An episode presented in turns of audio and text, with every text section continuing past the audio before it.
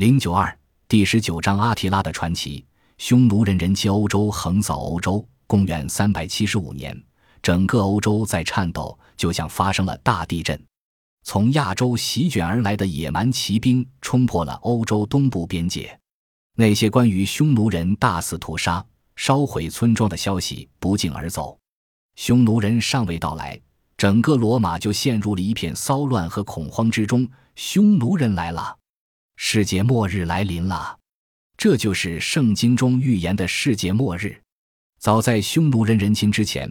罗马帝国北部边境就经常受到蛮族部落的威胁，但真正使罗马屈服的还是匈奴人。这怎么可能呢？这些来自亚洲的掠夺成性的游牧民族如何具备袭击军事大国罗马的实力？又怎么能给这个曾辉煌一时的古老帝国以致命一击？当时的罗马帝国正处于变革中，旧神必须让位。对波斯太阳神狂热的崇拜亵渎了罗马主神毕特和战神马尔斯。一个从犹太教教义中演变而来的新宗教——基督教，从小亚细亚向西传播开，并成为罗马帝国的最重要的宗教之一。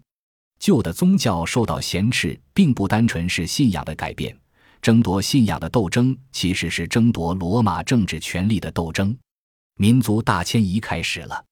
向西迁移的部落给欧洲带来了骚动，中欧及北欧的一些民族也开始迁移，这一切打破了旧秩序罗马的和平。本集播放完毕，感谢您的收听，喜欢请订阅加关注，主页有更多精彩内容。